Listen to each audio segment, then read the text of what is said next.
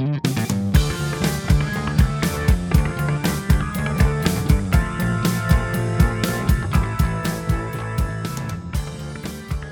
Приветствуем вас на волнах подкаста «Вечерняя и беда». Как вы могли догадаться, в эфире карьерный цикл по подкастам с Ярославом Малиновским, который, напомню, кто слушает нас впервые, является инвестиционным аналитиком госкорпорации Ростех, а также независимым карьерным консультантом. Ярослав, привет! Чей путь мы будем разбирать сегодня? Э, Роман, уважаемые слушатели, всем привет! Мы сегодня поговорим про путь инвестиционного банкира, самого высокооплачиваемого специалиста в финансах. Ох, я представляю себе, сколько сейчас народу столпилось около... Около чего? Господи, все ж в наушниках слушают. Ну, давай начинать про...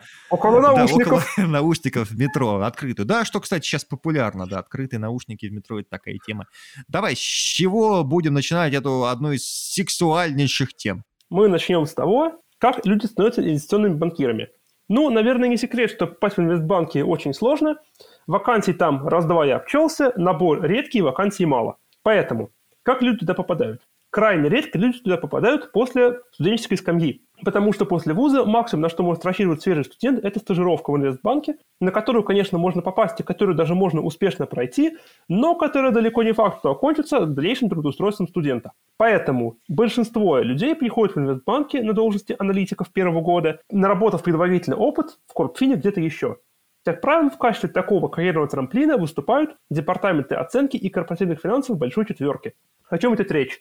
Человек закончил вуз, экономическую специальность, пошел в компанию большой четверки в оценку или в слияние поглощения, отработал там год, полтора, два, наработал опыта, перешел в инвестбанк на, на аналитика и поднял свою зарплату раза в два примерно, а то и больше. Вот, собственно, самая такая типичная карьерная траектория попадания в IB. Вот смотри, я вспоминаю историю одного нашего хорошего знакомого, который рассказывал, что несмотря на его навыки, несмотря на его образование, его поступление в известную компанию в сфере инвестбанкинга, это при том, что он уже успел поработать и заработать себе какой-то стаж, оно оборвалось на том, что он закончил не ту бизнес-школу. Вот в российских э, реалиях, если ты закончишь не ту бизнес-школу или пойдешь изначально в не тот банк, тебя могут развернуть на подходе в инвестбанкинг? Нет, как правило, эти заклювы характерны больше для западных банков. Все-таки российские, большая тройка инвестбанков, это ВТБ Капитал, Ренессанс Капитал и Сбербанк CIB, они в этом плане намного более демократичны, и особенно на бренды бизнес-школ и тому подобное не смотрят. Они смотрят там в общем на резюме, на бэкграунд человека, и в целом самое главное там это хорошо проявить себя на собеседовании и показать все нужные для аналитика инвестиционного банка навыки. Ну хорошо, хоть какие-то поблажки, если можно так сказать, у нас существуют. Что касается поблажек, могу сказать, что в этом году в ВТБ Капитале три четверти всех аналитиков первого года пришли из оценки Биг Фора, так что, по сути, сейчас оценка большой четверки – это такая некая кузница кадров для IB. Поэтому, если хотите попасть туда, вы знаете, куда вам идти перед этим. Да, и как раз на эту тему мы записали предыдущий выпуск. Я думаю, что Ярослав как раз-таки тонко намекал, что вам нужно предварительно сделать. Послушать предыдущий выпуск нашего карьерного цикла. Хорошо, смотри, где брать старт в инвестбанкинге мы разобрались. То, что сразу туда не возьмут, мы тоже разобрались. Какой у них в IB график, чем они примечательны, почему туда все так бегут, а почему ждут золотых гор. Туда все бегут в первую очередь из-за высоких зарплат. Какие там зарплаты? Э, в российских инвестбанках аналитик первого года может получать примерно 150 тысяч рублей на руки, что в принципе со всеми остальными профессиями на старте совершенно несопоставимо. И это только фиксированная часть, которая не затрагивает бонусы, а бонусы могут составлять от половины до 100% годового оклада – Именно поэтому в IB бегут так многие страждущие и хотят заполучить себе место в этом самом инвестбанкинге. Даже несмотря на график 16 часов в сутки, отсутствие нормальных выходных и отпусков, работу в режиме жесткой многозадачности и фактическое отсутствие личного времени, а даже иногда и сна. Да, и даже если учесть тот факт, что тем, кто идет в IP, по крайней мере на первых шагах, по-моему, уже не единожды проговаривают, что заводить семью, по крайней мере, нормально с ней взаимодействовать на первых этапах точно не выйдет. Да, это будет сложно, потому что IB это такая работа, которая отнимает, по сути, все-все-все свободное время. И идя на работу в IB, нужно быть к этому, естественно, готовым. Потому что, более того, такой график не будет легче даже после ваших первых повышений, когда вы станете ассоциатом и так далее. То есть, в отличие от некоторых других сфер, где напряженность графика падает с ростом должности и заработной платы, здесь э, получается ситуация, при которой человек вынужден пахать в IB на любой должности примерно одинаковы. Ну да, мало кому понравится, что в разгар романтического вечера человек, который сидит за столиком, прогоняет скрипача, отодвигает фужеры с э, шампанским, достает ноутбук и начинает мастерить табличку в Excel или оформлять презентацию, потому что к утру все должно быть готово. Да, это ужасно, и именно поэтому многие люди, даже которые объективно хотели бы работать в IB по своим навыкам, не идут туда из-за совершенно адского графика работы.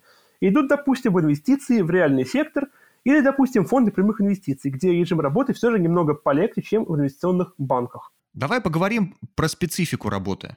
Итак, специфика работы.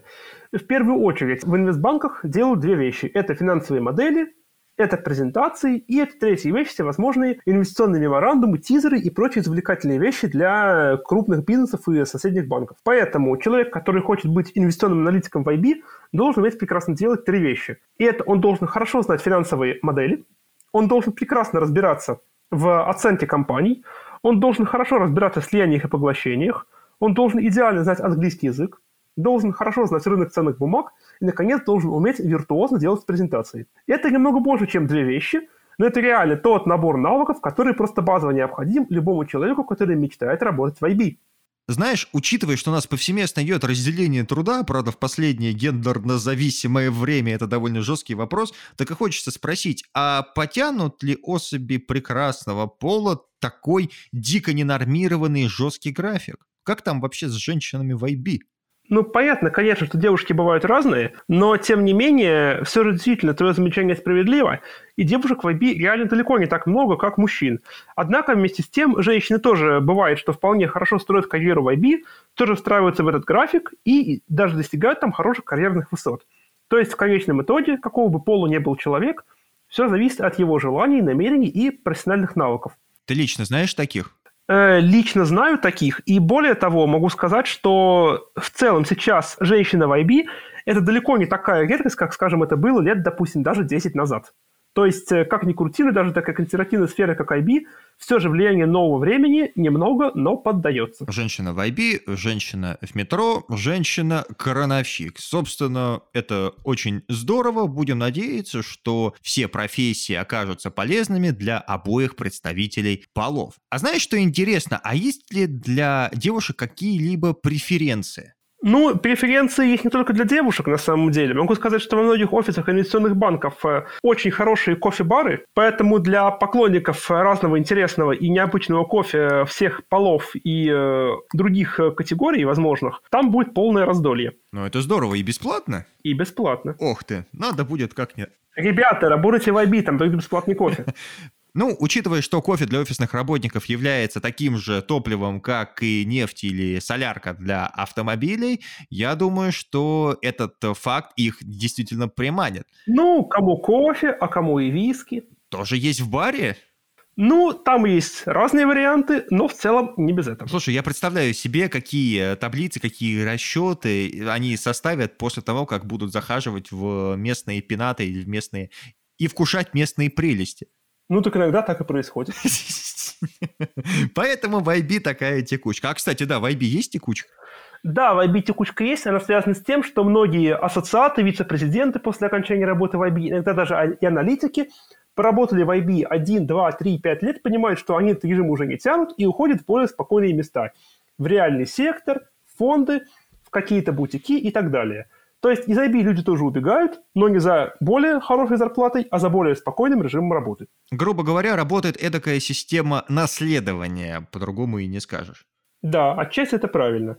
Ну что ж, на животрепещущих нотах про бар, виски и о том, что после IB можно хорошенько заработать и перейти на более спокойное место, мы поговорили. Спасибо тебе, Ярослав, за то, что сделал экскурс в путь инвестбанкира.